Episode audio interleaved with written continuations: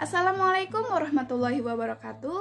Halo guys, balik lagi bersama saya Tato Octaviani Di podcast kali ini saya akan membahas tentang Tersebarnya isu skenario KKN di desa penari Sengaja diviralkan lewat utas Twitter. Di sini apakah ada yang belum tahu tentang film KKN di desa penari? Buat yang belum tahu, saya ceritakan sedikit KKN di Desa Penari adalah film horor Indonesia tahun 2022 yang disutradarai oleh Awi Suryadi berdasarkan cerita viral berjudul sama karya Simple Man. Film produksi MD Pictures serta Big House Films ini dibintangi oleh Tisa Biani, Adinda Thomas, dan Ahmad Megantara.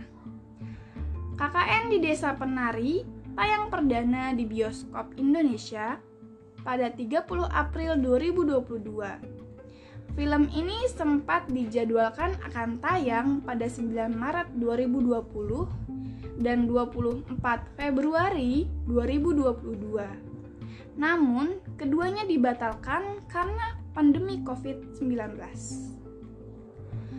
Kepopuleran KKN di Desa Penari menjadi film terlaris sepanjang masa di Indonesia menuai respon positif. Namun, di tengah kabar bahagia tersebut, beredar isu bila materi awal bersumber dari akun Simple Man sebetulnya berupa skenario yang sengaja diviralkan lewat utas Twitter.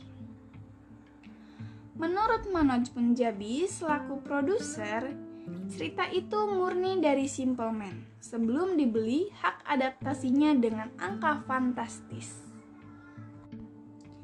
Film KKN di Desa Penari ikuti formula tweet Twitter.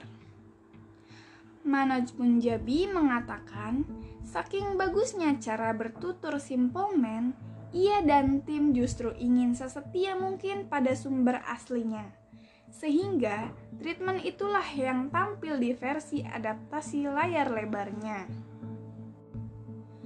Filmnya mendapatkan isu seperti itu, Manoj Punjabi mengaku tidak terlalu mempermasalahkan.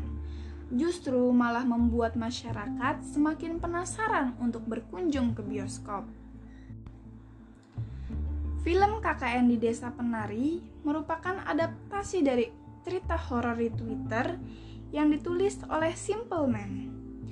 Utas tersebut viral pada tahun 2019 dan langsung dibuatkan adaptasi filmnya meski kemudian perilisan tertahan akibat pandemi. Saat ini, film horor besutan Awi Suryadi tersebut telah membukukan total 7,7 juta penonton.